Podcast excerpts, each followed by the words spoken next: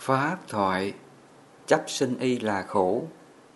Giảng vào ngày 27 tháng 2 năm 2018 Sáng hôm nay à, quý Phật tử đến à, thăm Thầy. Trong những ngày đầu năm. Những ngày này là không còn mùa xuân. Theo cái nghĩa à, thế gian cho nên người ta đi tìm cái niềm vui á thông qua những cái ờ, hưởng thụ vật chất dục lạc ở đời á, thì nó ít lắm. Vui đó thì mất đó. Cho nên phật nói các dục thế gian vui ít khổ nhiều và sự nguy hiểm càng nhiều hơn. Niềm vui nó ít đó, nhưng mà khổ thì nhiều. Còn ở đây là chúng ta mình sống theo tinh thần giải thoát Phật dạy á, mình tầm cầu cái mùa xuân, cái niềm vui mãi mãi. Mình hướng đến cái niềm vui không còn đau khổ thì niềm vui này lúc nào cũng có. Mùa xuân này lúc nào cũng có. Xuân trong giải thoát, xuân trong niết bàn. Và muốn được có mùa xuân này niềm vui này thì nó sống bằng các hành động đạo đức. Ngay tâm chúng ta tâm mình biết tu tập biết từ bỏ những cái tâm bất thiện tâm xấu á thì cái tâm đó nó tạo ra niềm vui nó tạo ra cái mùa xuân an lạc. Con người khổ không có niềm vui á, là do mình phiền não. Tâm mình nó chứa những cái điều bất thiện đau khổ và từ đó, nó không có hạnh phúc. Còn chúng ta, mình sống theo cái tinh thần giải thoát. Mọi cái chuyện khổ vui gì đến với ta, thì phật dạy mình hiểu rằng là nó là các pháp vô thường. Không có gì thường đâu. Mình đừng có chấp nó. Mình quán ra các hành vô thường, sự thay đổi nó luôn, tiếp diễn người này bây giờ họ tốt với mình, họ thương mình. Khi hết duyên á, thì tự nhiên nó không còn. Đó là sự thay đổi nhân quả. Trong cuộc đời chúng ta, mình chứng kiến điều này nhiều không? Đó là các hành vô thường. Tính chất nó là như vậy. Sự thật nó là như vậy. Cái đó phải gọi là chân lý. Trong tứ diệu đế, phải gọi là khổ tập diệt đạo và trong đó có diệt đế. Diệt đế là gì? Nó dừng lại các hành, các khổ vui trong cuộc sống chúng ta. Mình biết những cái hiện tượng nhân quả khổ vui, nó thay đổi, nó vô thường. Không có gì là thường. Khi mình hiểu ra cái này á, thì cái tâm mà mình mong cầu nó, ước muốn nó nó không còn nữa. Sợ dĩ con người ta mong cầu, ước muốn những điều đến với mình là do người ta còn cái nghiệp tham á. Trong tâm mình nó còn cái tham. Vì vậy mà nó còn cái mong cầu, tham muốn. Muốn người này phải thương tôi mãi mãi, ở với tôi mãi mãi, tốt với tôi mãi mãi, đừng có bỏ tôi. Chính còn cái tham cầu đó mà sinh ra khổ tại sao mà khổ? Tại vì những cái điều mình mong muốn nó không có tồn tại. Nó thay đổi. Và khi nó thay đổi là mình hụt hẫng, là mình đau khổ, chán nản. Là như vậy cho nên phật nói, các hành là vô thường. Cái gì vô thường là khổ. Các hành là vô thường. Cái gì vô thường là khổ? Mà cái khổ đây là do mình chấp nó đó. Do mình chấp nó mà nó khổ nha. Ví dụ như là người này không thương mình nữa hoặc bỏ mình. Đó là các hành vô thường. Nhưng nếu mình còn tham cầu nó, mong muốn nó, người này đừng bỏ tôi, người này đừng có ghét tôi, thì chính cái mong muốn đó, nó sinh ra khổ cho ta. Cho nên phật nói các hành là vô thường, cái gì vô thường là khổ. Là như vậy. Cái thân của ta cũng thế. Ừ, nó cũng vô thường. Bây giờ là lúc mình còn trẻ đó, mình còn sức khỏe đó, thì mình lúc nào cũng minh mẫn sáng suốt. Còn khi mà cái thân mình nó vô thường, nó thay đổi, lúc nó về già mình đi một đoạn xa thì nó cũng làm cho mình mệt mỏi. Nó cũng làm cho mình sinh ra đau khổ. Cho nên phật nói là cái gì vô thường là khổ là như vậy. Hoặc là mắt chúng ta đó lúc còn trẻ là nó tinh tường sáng suốt lúc già thì nó sẽ kém đi thì nó cũng là trở ngại cho ta. Hoặc là trước đây á, lúc mình còn trẻ đó mình ăn cái gì cũng ngon hết. Ăn cái gì cũng được hết. Và khi về già rồi á, cái việc ăn uống này nó cũng kém lắm. Ăn uống cũng phải kiên kỵ.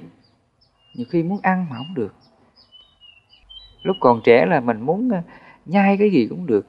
Nhai xoài, nhai ổi, cái vật gì cứng cũng ăn được hết. Khi về già rồi á, răng rụng nè không còn cái sức nhai nữa. Thì bây giờ có thèm chăng nữa? Ăn có được không? Cũng không được. Cho nên phật nói là các hành vô thường là khổ là như vậy. Khi mà nó thay đổi rồi, nó già nua rồi thì bây giờ mình muốn những điều tốt không thể được.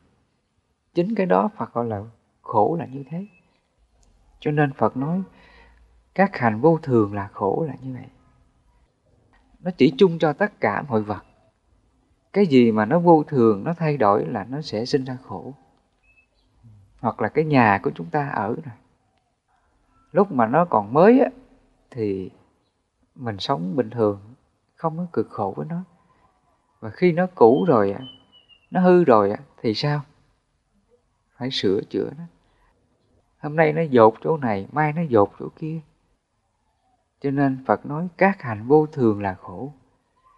Khi mà nó vô thường nó thay đổi á thì mọi cái điều chúng ta đối diện á là phải khó khăn phải chịu nhiều cái vất vả là như thế. Hoặc là chiếc xe á, mình mới mua về á, thì nó còn tốt lắm. Chạy bon bon à bao nhiêu ngàn cây số là chạy khỏe lắm. Nhưng lúc mà nó vô thường nó cũ rồi thì sao? Nó dễ hư lắm. Chạy khoảng chừng mấy trăm cây số là hư. Thì lúc này chúng ta làm sao? Khổ với nó. Nó càng về lâu á thời gian càng nhiều á thì cái độ bền nó càng ngắn lại. Và cái sự hư hao nó càng nhiều. Và nó hư á thì ai khổ? Mình khổ. Đang chạy nữa chừng cái nó, nó hư rồi mọi công việc là gián đoạn hết. À, phải sửa phải làm. Đường xa nắng bụi đủ thứ những cái cái khó khăn của ta. Cho nên phật nói cái gì vô thường là khổ là như thế. Phật dạy mình thấm thía không phật tử? Thấm thía lắm. Và ở đây là mình hiểu được bản chất của các pháp vô thường. Nó thay đổi nó không có tồn tại. Vì biết như vậy cho nên mình không có nên chấp nó. Mình đừng có chấp nó nha. Mình chấp nó là khổ á. Ví dụ như chiếc xe mình mới mua về đi, nó chấp xe này là mới lắm. Lúc nào cũng chăm sóc, nâng niu nó, lau chùi nó hàng ngày. Và lỡ ai mà đụng đến chiếc xe mới này thì sao? Nó làm cho mình cảm thấy mình sót cái xe vừa mới mua về, chạy ra đường, lỡ có người va vào trầy xước, thì trong tâm mình sao?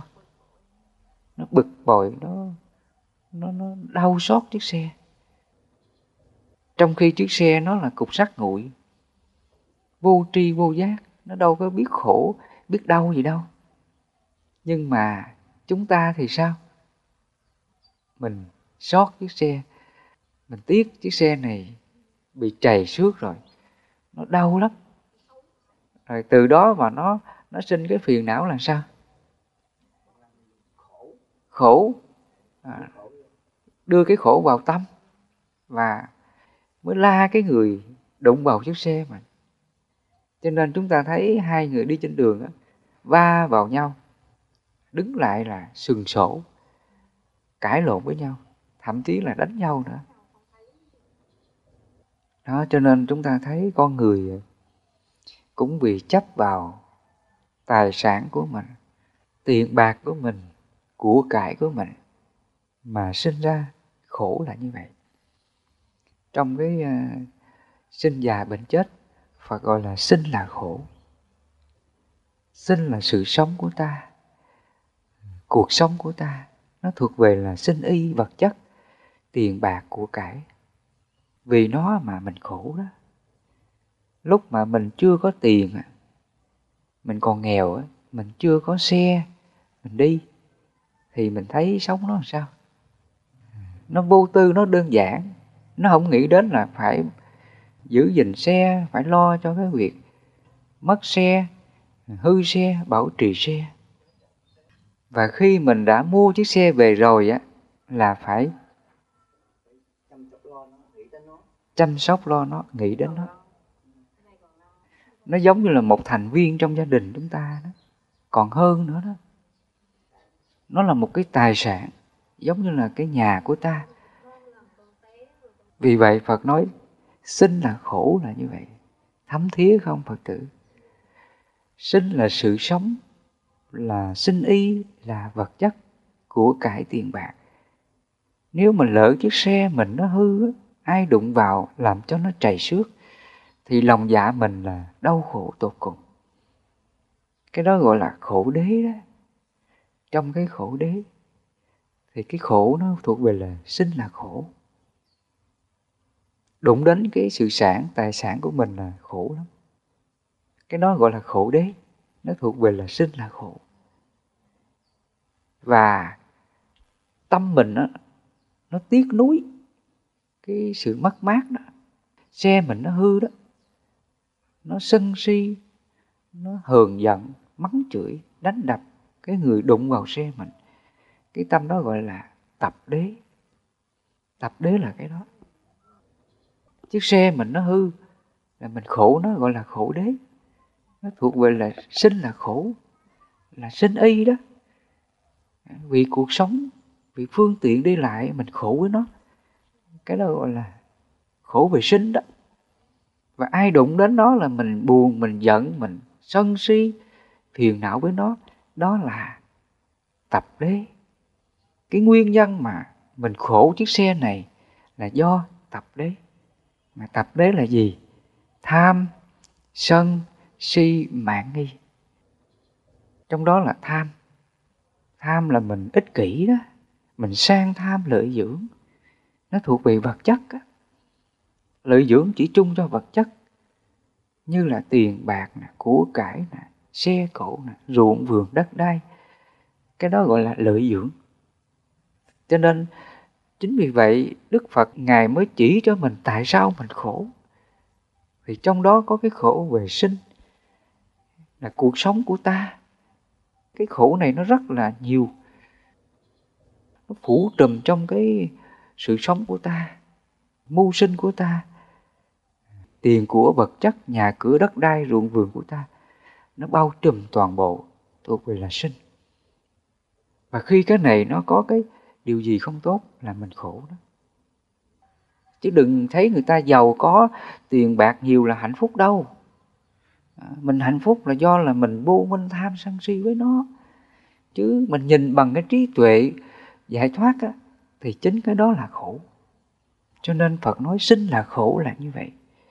Vì nó mà mình bất an. Ví dụ thầy vừa nói đó mình có chiếc xe mới nó càng đắt tiền á nó càng mới á nó càng khổ nhiều. Lỡ mình mua chiếc xe một hai tỷ nha mình đi trên đường á ai đụng vào thì sao có có có việc sân si sân si liền. Xe mà mấy tỷ á, hư một cái rồi á, sửa đắt tiền lắm á. Nó tốn tiền lắm. Còn chiếc xe mà cũ á, đời cũ á, khoảng chừng mấy chục triệu á. Bỏ ra đường không ai dòm ngó đụng đến mình cũng chẳng có phiền nào với nó nhiều. Cho nên cái giá trị vật chất á, nó nhân lên cái lòng tham chúng ta. Cái giá trị vật chất nó càng cao á thì cái lòng tham á cái sự tham chấp con người á, nó càng cao. Mà tham càng nhiều á thì nguyên nhân khổ càng nhiều. Vì vậy phật nói các dục thế gian vui ít khổ nhiều và sự nguy hiểm càng nhiều hơn.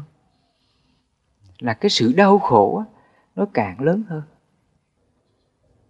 Cho nên chúng ta thấy con người không hiểu ra điều này mình đòi hỏi, mong cầu, mong muốn, hưởng thụ. Đó là mình đang đi vào con đường khổ. Vì vậy phật nói sinh là khổ là như vậy. Chứ không có gì hạnh phúc đâu. Cái tài sản mình giá trị nhiều chừng nào thì cái sự tham cầu ích kỷ mình nó càng lớn hơn. Cái sự bảo thủ cố chấp vào cái tài sản nó càng lớn hơn có người sống như vậy không có hạnh phúc đâu. Có người sống như vậy, phật nói là đang sống trong ngục tù. Người ta đang bị nô lệ về sinh y. Chính đó là khổ. Người ta đang sống trong cái ngục tù, đau khổ về sinh y, mà đâu ai thấy ra được. Người ta không thấy ra điều này, phật tử. Cho nên lúc mà đức phật á, ngài à, xuất gia tu hành ngài thấy ra cái sự thật đó phật tử. Đức phật ngài thấy được con người ta khổ là vì sinh y. Đức phật ngài chứng kiến những cái cảnh khổ này ngay tại hoàng cung. Chúng ta mà đọc lịch sử của phật, đức phật chứng kiến bao điều khổ xảy ra là như vậy. Ví dụ như là những người anh em, chú bác của phật hơn thua ích kỷ tranh giành xảy ra trong cái dòng tộc của phật như vậy. Vì cái sự sống này mà con người ta khổ. Cho nên đức phật thấy rằng con người ta sống hơn thua nhau, giành giật nhau là sinh ra khổ hết. Cho nên chúng ta thấy nó giống như là một đàn chó. Lúc mà nó không có dục lạc nó không có thức ăn á, thì nó sống làm sao? Nó sống rất là thương nhau. Nó sống biết đùa giỡn vui đùa với nhau một cách là thân thiết. Nhưng mà nếu mà chúng ta dục một cục cục xương à, dục một cái miếng cái bánh thì nó súng lại nó sẽ giành giật nhau. Thậm chí là nó cắn lộn lẫn nhau là như vậy. Thì chúng ta cũng vậy nếu mà mình còn cái tâm tham lam ích kỷ tranh giành thì không khác nào như thế. Lúc cha mẹ mình lớn tuổi qua phần để mà chia tài sản cho các con và nếu trong gia đình mà chia không đều người lớn được nhiều mà em được ít thì là sao? Có chuyện. Mà chia mà không công bằng không bình đẳng á, thì thế nào là cũng có tiến qua tiến lại. Rồi cãi cọ lẫn nhau tranh tụng lẫn nhau thậm chí là ra tòa lẫn nhau cái chuyện này có không quý phật tử? Cái này nó thuộc về là sinh y đó. Đức phật nói khổ về sinh là như vậy. Con người cũng bị cái sự sống của mình mà đánh mất hết những cái điều tốt đẹp. Anh em vì vật chất, tiền bạc, để rồi mà đưa đến là mâu thuẫn, tranh chấp hơn thua lẫn nhau, rồi ra tòa để mà giải quyết tài sản. Cho nên chúng ta thấy đức phật nói sinh là khổ là như vậy. Con người cũng vì cái sự khổ này mà chịu nhiều đau khổ chất chồng gia đình, anh em, ruột thịt, chia rẽ lẫn nhau, thậm chí là sát hại lẫn nhau, cũng là do vật chất tiền bạc mà ra đó phật tử. Con người khổ cũng là do lòng tham của mình, sự ích kỷ mong cầu của mình, để rồi mình đánh mất những điều tốt đẹp trong ta. Tình máu mủ, tình ruột thịt, vậy mà chúng ta trở thành là những kẻ thù lẫn nhau. Cho nên phật nói sinh là khổ là như vậy. Thấm thía không phật tử. Con người cũng vì cái sự sống mà đem đến tranh giành giành giật lẫn nhau, một sự thống khổ tràn ngập trong xã hội này. Cho nên đức phật ngài thấy ra cái sự thật, sinh là khổ có người sống như vậy là chẳng có lợi ích gì cả. Chính vì thế mà đức phật giác ngộ ra bốn sự thật sinh già bệnh chết này mà ngài xuất gia đi tu tìm con đường giải thoát chấm dứt mọi đau khổ này là như vậy phật tử. Cái động cơ mà đức phật ngài xuất gia đó đi tu á, là ngài thấy được sự thật sinh là khổ già là khổ, bệnh là khổ, chết là khổ. Không ai thay đổi cái điều này cho ta. Cho nên trong suốt thời niên thiếu đức phật, ngài đã hiểu ra điều này. Không ai giúp cho đức phật thỏa lòng, mong muốn để tìm con đường tu tập giải thoát. Ngay cả vua cha đó, đức phật nói với vua cha, khi con về già thì có ai thay thế cái già này cho con được không? Khi con bệnh có ai thay thế cái bệnh này cho con được không? Thì đức vua tịnh phạn vương không bao giờ trả lời được. Và câu hỏi này đức phật hỏi các đạo sĩ loại lạc nổi tiếng, ấn độ lúc bây giờ, không ai trả lời được. Vì không có người trả lời cho nên đức phật tự mình đi tìm con đường tu tập để tự mình trả lời quả đúng là như vậy suốt 6 năm tu hành khổ hạnh, để tìm ra câu trả lời này. Cuối cùng là Đức Phật tự mình tu tập dưới của cây Bồ đề suốt 49 ngày đêm. Và Ngài mới tìm ra con đường tu tập, đoạn diệt toàn bộ bốn sự khổ, sinh già bệnh chết và những cái khổ khác như là cầu bất đắc khổ, oán tấn hội khổ, ái biệt ly khổ, ngủ ấm xí thành khổ, và những cái khổ khác, vân vân.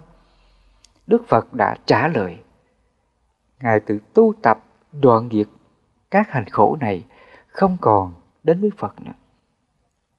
Chân lý thứ ba đó là diệt đế, là diệt khổ để mình chấm dứt mọi cái khổ về sinh già bệnh chết thì mình phải tu tập con đường diệt khổ. Đó là bát chánh đạo.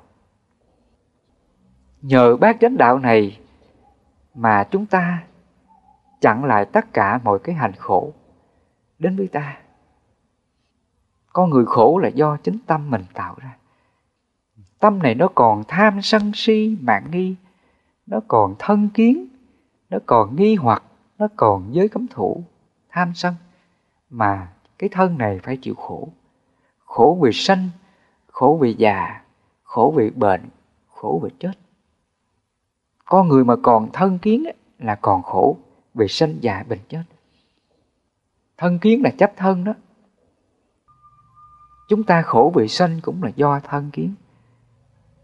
À, trong cái khổ đế phải gọi là ngủ ấm xí thành khổ ngủ ấm là thân ngũ quẩn á, thân tứ đại nè. Thân ngũ quẩn gồm có sắc, thọ, tưởng, hành, thức. Trong thân mình có mắt, tai, mũi, miệng, thân ý. Và khi mình tiếp xúc với sáu trần, sắc, thanh, hương, vị, xúc pháp. Và nếu tâm mình nó còn phiền não á, tham sân si á nó chấp vào cái thân kiến này. Thân này là của tôi nè. Tai này của tôi nè. Mình nghe người ta chê mình là mình chấp cái tiếng chê đó. Nó chấp vào cái nghe đó, cái biết cái nghe đó mà sinh ra phiền não đau khổ. Cái đó gọi là thân kiến đó nha. Thân kiến là ngũ quẩn á. Sắc, thọ, tưởng, hành, thức. Phật gọi là ngũ ấm, xí, thành, khổ nó còn cái khổ của ngũ quẩn. Chúng ta còn thân kiến là còn ngủ ấm xí thành khổ. Nó còn khổ cái thân này. Cho nên để mà mình không còn khổ cái thân này không còn ngủ ấm xí thành khổ á, không còn thân kiến á, thì Phật dạy là mình quán cái thân này là vô thường. Cái thân này là bất tịnh cái thân này không phải là ta, là của ta, là tự ngã của ta. Cho nên đức phật có dạy mình là nó có ba pháp quán rất rõ. Quán về vô thường, quán về khổ và quán về vô ngã. Thì trong cái phần thứ hai á, phật dạy mình là quán về khổ. Mà quán về khổ là gì? Là quán về nhân quả đó. Ví dụ tại sao người này đến chửi mình? Mình chịu cái cảnh khổ này thì mình quán về nhân quả. Ờ à, trong quá khứ mình đã từng làm cái điều ác này với ai? Mình hung dữ mình đánh đập mình xua đuổi mình chửi mắng người ta. Mình sống cái tâm khẩu nghiệp mình tạo nghiệp. Khiến bây giờ mình gặp lại cái nhân quả này. Đó là nợ nhân quả của mình. Trước đây là mình gieo nhân mình làm người ta khổ bây giờ cái quả khổ đến với mình, đó là công bằng. Và khi mình quán ra khổ, nguyên nhân của khổ như vậy, thì mình còn trách ai không? Đâu còn trách ai nữa. Ngay đó phật có dạy mình là diệt khổ, là mình xả đó. Mình xả bằng cái pháp phật dạy là từ bi hỷ xả. Mình tác ý tâm từ tâm bi, tâm hỷ, tâm xả mình nói rằng, thôi, hãy hoan hỷ đi, nhân quả của mình. Thứ hai nữa là, nhân quả này là vô thường. Người ta chửi lắc, người ta đi, người ta ghét mình rồi cũng hết. Thôi, mình xả đi. Đừng có chấp cái chuyện mà xấu tốt nó vào lòng mà khi mình quán ra cái vô thường, sinh diệt, mình tu tập tâm từ, tâm bi, tâm hỷ, tâm xả vô ngã hết, thì cái tâm mình nó còn khổ, cái nhân quả đó không? Hết gì cái đó phải gọi là quán về khổ là như vậy. Quán về khổ là mình hiểu ra sự thật khổ và nguyên nhân của khổ. Tại vì nghiệp mình nó nhiều, nó phải có thời gian chứ.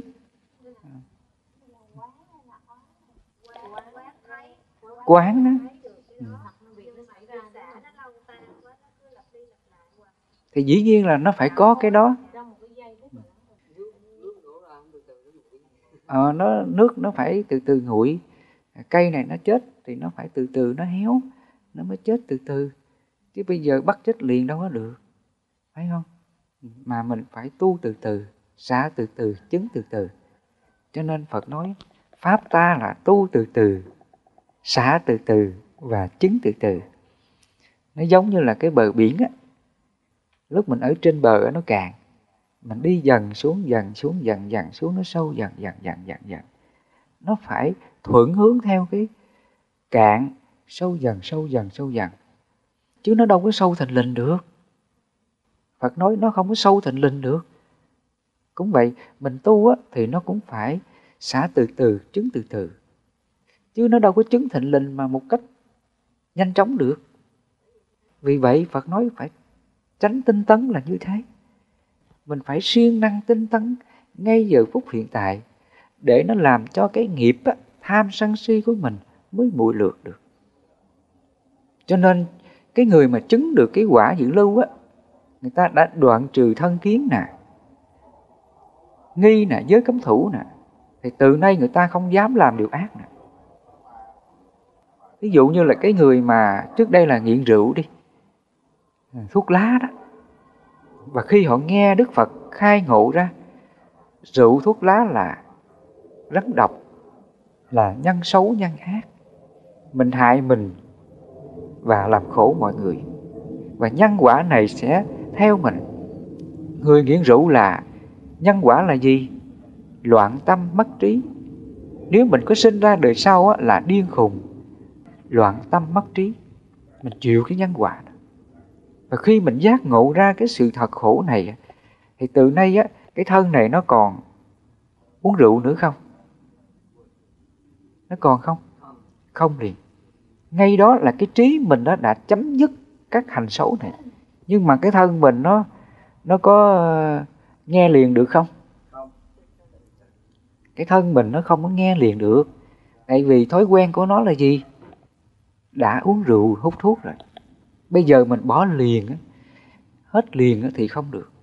Thì nó phải có thời gian, nó làm cho cái thói quen nghiện ngập của mình từ từ nó mới hết được. Vì vậy đức phật nói phải làm mũi lượt tham sân si là như vậy. Đến đây là mình mới nương vào những pháp tu của phật. Để mình vượt qua nó, để mình chiến thắng với cái nghiệp thân này. Nó phải có thời gian cho nên khi mà người ta giác ngộ được khổ và nguyên nhân của khổ á, người ta đã thấy được sự thật khổ này nơi mình tạo ra. Mình muốn hết khổ đó, thì mình phải chấm dứt nó. Ngay từ bây giờ. Và mình phải kiên nhẫn để vượt qua những điều khó nhẫn, để mình trở về cái trạng thái thanh tịnh, an lạc, giải thoát, niết bàn. Vì vậy phật nói mình phải tu từ từ, xả từ từ và chứng từ từ là như thế. Chứ chúng ta không có chứng liền được đâu. Ừ. Ban đầu là mình giác ngộ để mình hộ trì cái con đường giải thoát của mình. Và mình phải kiên nhẫn hộ trì cái chân lý giải thoát này. Mình không còn dám làm điều sai nào nữa, phật tử. Lúc mà trong tâm mình á lúc trong tâm mình nó đã quyết định rằng là từ nay không làm những điều xấu nữa. Thì cái tâm đó là diệt đế niết bàn. Cái quan trọng là cái cái cận tự nghiệp. Khi mình giác ngộ được sự thật chịu khổ. Nếu ngay hiện tại này mình chấm dứt các hành khổ, tham sân si, mạng nghi, mình không còn tạo ra những cái nhân xấu, nhân ác nào nữa thì ngay hiện tại đó là diệt đế niết bàn. Và lỡ cái thân này nó còn nghiệp đi, nó còn tham sân si, nó còn mong muốn đòi hỏi, thì mình làm chủ nó mình chiến thắng với nó, chứ đừng nô lệ cái thân này nha. Cái gì mà nó còn á, như là tham nó còn nè, sân nó còn nè, si còn mạng nghi còn, nó còn hết cái này nhưng mà nếu mà nó hiện ra những cái tâm này thì phật dạy mình làm chủ nó. Mình không có cho nó tác động vào tâm mình. Mình phải nhiếp phục nó. Thì lúc này tâm mình nó mới an lạc trong niết bàn được. Cái này là chúng ta phải kiên trì thôi. Vì vậy phật nói phải hộ trì, chân lý là như thế mình phải giữ gìn gánh nặng thiền pháp, chánh pháp vào tâm của mình, để mình vượt qua những cái nghiệp lực thân nhân quả của ta. Mình đừng có nản nha. Mình nản là mình đã chìm đó. Mình phiền não là mình rớt xuống cái bị nghiệp của mình. Cho nên phật dạy là phải dũng lực, phải tinh tấn lực, phải vượt qua những cái nghiệp khổ của ta để mình chấm dứt phiền não. Cho nên khi đức phật ngài chứng ngộ được chánh pháp này thì ngài thấy được con đường gì khổ. Nếu mà mình biết dừng nó lại, không sống theo cái, các hành nghiệp nhân quả nữa, mình không tham sân si với nó nữa, thì khổ ngay đây là chấm dứt. Mình không còn khổ là như vậy và khi đức phật ngài chứng ngộ ra điều này, ngài mới xây dựng một chân lý sống mang đến an vui hạnh phúc cho đa số.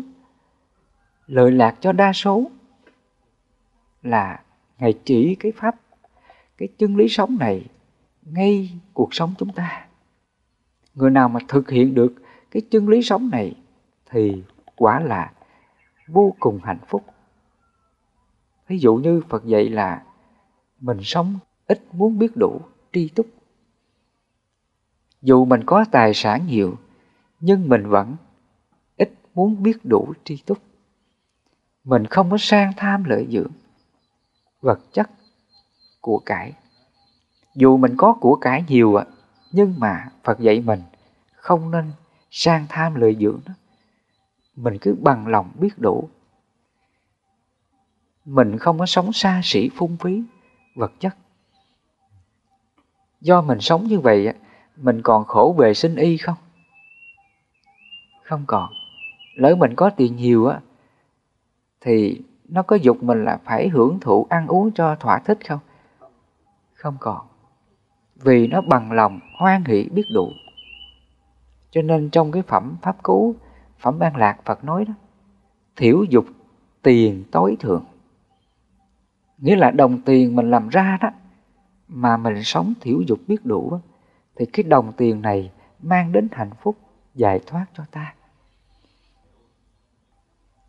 Mình sống như vậy mình đâu còn tham nữa, phải không? Và lỡ mình có tài sản của cải vật chất á, lỡ mà cái này nó hư hao, nó vô thường thay đổi á, thì mình còn khổ nó không? Không còn khổ nó vì mình biết rằng là nó vô thường, sinh diệt. Bây giờ nó mới, nó tốt. Theo năm tháng nó cũng sẽ, nó hư, nó không còn là cái gì của mình cả. Và khi mình hiểu ra cái sự vô thường thay đổi đó, thì hiện tại này mình có chấp cái xe này là của mình không? Không còn nữa.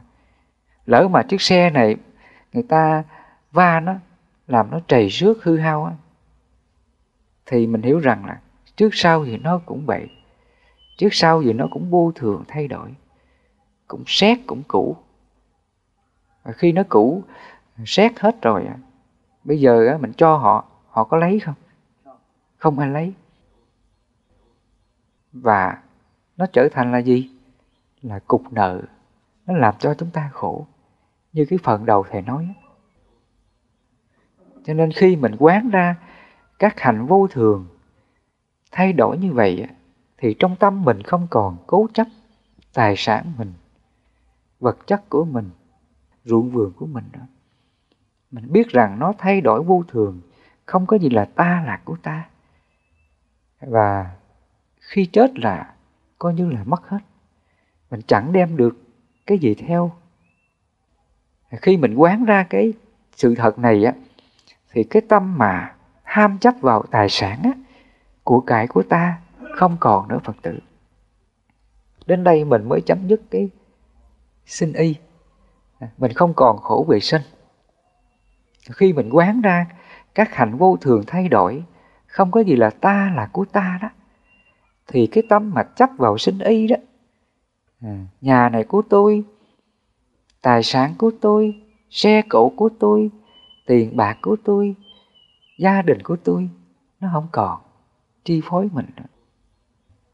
Cho nên Đức Phật nói, người nào mà thường xuyên tinh tấn, chánh niệm, tu tập ba pháp quán, quán về vô thường, quán về khổ và quán về vô ngã. Và khi mình quán ba pháp quán này thì các hành khổ thuộc về sanh đó, già, bền chết không còn tác động vào ta nữa. Mình không còn khổ về sinh già bệnh chết nữa. Ví dụ như là lỡ thân mình có già, xấu xí, thì mình hiểu rằng nó đâu phải của mình đâu, phải không? Tại sao mình cho nó là xấu? Cái xấu này nguyên nhân từ đâu mà có? Là do mình tham chấp nó. Mình nghĩ nó là của mình mà.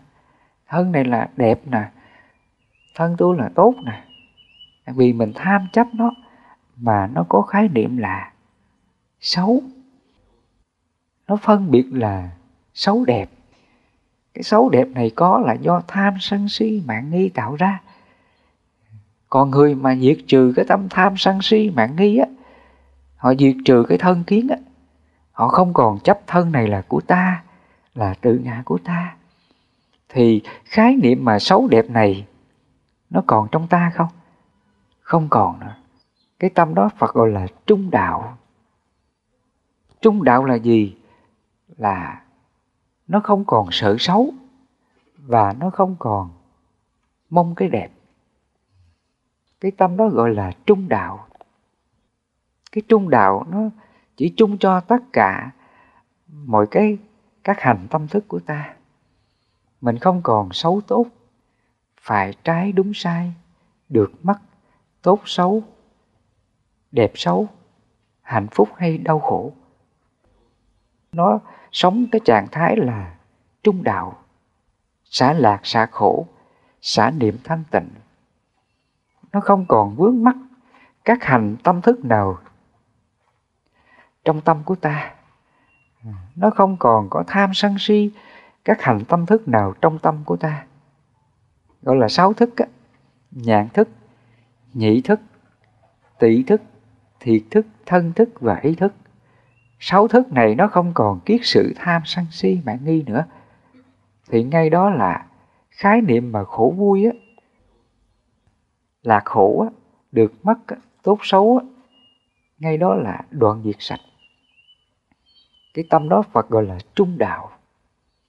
Bây giờ người ta dùng cái từ là trung tính. Nó đứng ngay cái giữa là không khổ không lạc đó là trung đạo. Người nào mà an trụ vào cái pháp trung đạo này thì khái niệm khổ về thân này đoạn diệt sạch. Thân kiến không còn, nghi hoặc không còn, và giới cấm thủ không còn. Vừa rồi thầy có giảng về cái giới cấm thủ á. Mình hiểu sai, mình cho là đúng. Mình phiền não với cái điều sai đúng đó. Nó thuộc về giới cấm thủ, không phật tử. Cái người này bây giờ họ tu cái pháp đó, mình biết rằng họ đang tu sai. Mình đến mình nói họ là sai, họ không chịu. Thậm chí là họ cãi lộn với mình, sân si hơn thua với mình, rồi sinh ra xích mích, cãi cọ lẫn nhau, rồi là hờn giận hơn thua lẫn nhau, cũng vì là giới cấm thủ đó. Còn người mà đã hiểu được pháp gì khổ, mình còn tham chấp cái gì trong tâm á, thì đó là nguyên nhân của khổ. Mình còn cho rằng cái này là của tôi nè, tôi là đúng nè, anh là không đúng. Nó còn phân biệt đúng sai phải trái đó, mà sinh ra đau khổ con người còn phân biệt như vậy là nó còn phiền não. Cái đó nó thuộc về là giới cấm thủ hết. Còn chúng ta là mình đoạn diệt, thân kiến, nghi hoặc giới cấm thủ. Mình hiểu ra hết mọi sự thật. Các hành là vô thường, khổ vô ngã, không có gì là của mình. Ngay cả trí tuệ hiểu biết của mình, nó cũng là vô thường, vô ngã, không có gì là ta là của ta. Ngũ quẩn sắc thọ tưởng hành thức này, nó là pháp hữu vi. Cái gì là hữu vi? Là vô thường, là vô ngã, không có gì là ta là của ta. Dù mình tu tập, có chứng đạt được đạo quả giải thoát nào, thì phật nói nó là pháp hữu vi. Không có gì là ta là của ta là tự ngã của ta. Do trí tuệ hiểu biết được các hành vô thường vô ngã như vậy thì khái niệm mà chấp ta đó đúng sai phải trái đoạn diệt sạch. À, khi nó đoạn diệt cái tâm này thì trong tâm mình đâu còn chấp ngã nữa. Và khi không còn chấp ngã thì người này họ chơi mình là anh tu như vậy là sai không đúng. Thì mình còn hơn thua với họ không?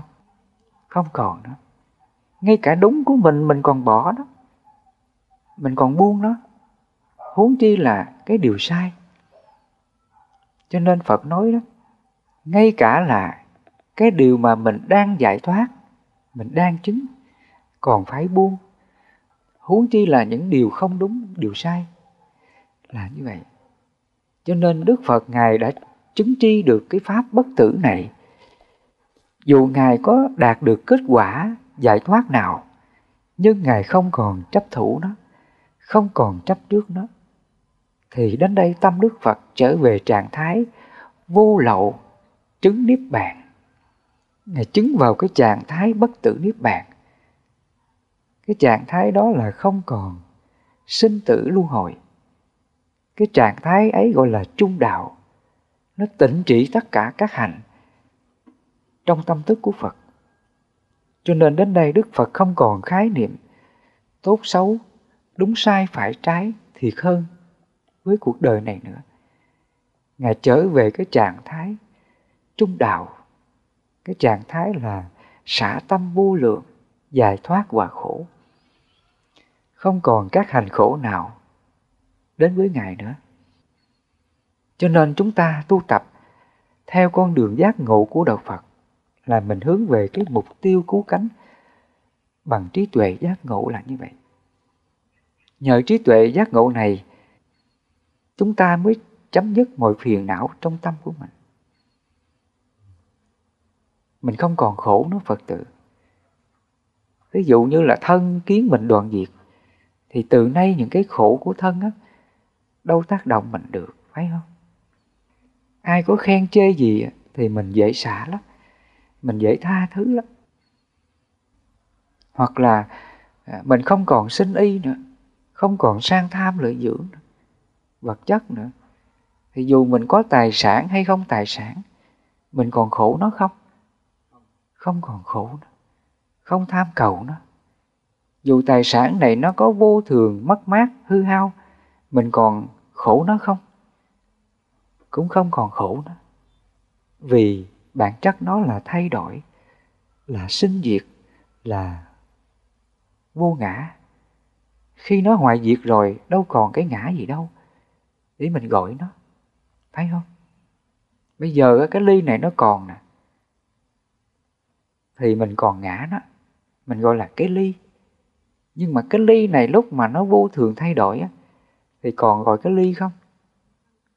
Nó còn hiện hữu không? Đó là vô ngã bây giờ cái thân này nó còn, nó nó còn đói, nó còn lạc khổ vì nó còn hiện hữu, nó còn có tâm thức. Cho nên nó còn có khái niệm ngã.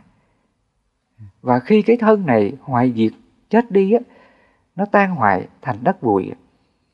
Thì cái gọi là lạc nè, khổ nè, đói nè, khát nè, đau ốm bệnh tật còn không?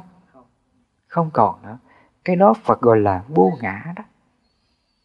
Và khi mình quán ra cái sự vô ngã này, bản chất nó là không thật, vô thường, vô ngã đó. Thì cái cái tâm mà chấp vào cái thân này á, đói nè, khổ nè, lạc thọ nè, vui sướng nè, hạnh phúc nè, còn không? Không còn chấp nữa. Trước sau gì nó cũng vô ngã. Cho nên khi mình quán ra ba pháp quán vô thường khổ vô ngã đó thì mọi cái phiền não đó, thân kiến nghi hoặc giới cấm thủ tham sân đó, ngay đó là đoạn diệt. Và khi nó đoạn diệt năm hạ phần kiến sử này thì tâm mình chứng được quả bất hoàn gọi là quả bất lai đó.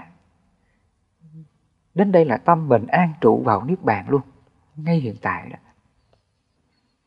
Tâm mình nó sẽ nhập vào niết bàn. Dù mình đang còn sống nha, nhưng mà mình đã nhập vào trạng thái hữu dư y niết bàn. Cái tâm này Phật gọi là bất hoàn à. bất là không, hoàn là không còn trở lại sinh tử nữa.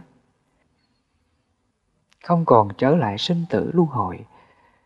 Trong sáu nẻo luân hồi trời, người atula địa ngục ngạ quỷ và súc sanh. Đó là nó nhập vào, nó chứng được bất lai quả, thì mình nhập vào niết bàn luôn. Đến đây là khái niệm phiền não á, về cái ta đó, về cái thân ngũ quẩn vô thường này không còn phật tử. Tâm mình đến đây là an lạc hạnh phúc lắm. Thân này sống chết mặt nó các ngài không còn bận tâm nó nữa.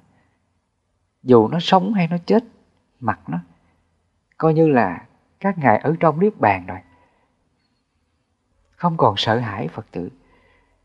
Các ngài cứ sống tùy duyên theo cái sự vô thường thân này. Khi nào hết duyên á, thì nó tan.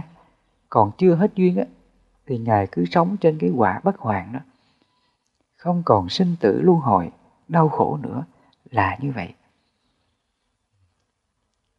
thì sáng hôm nay, thầy giúp cho phật tử hiểu ra chân lý giải thoát, hướng đến con đường không còn đau khổ. Mình chứng được mọi cái quả giải thoát, chấm dứt sinh tử luân hồi ngay trong đời hiện tại này. Cho nên năm mới, thầy chúc cho giác ngộ được chân lý này.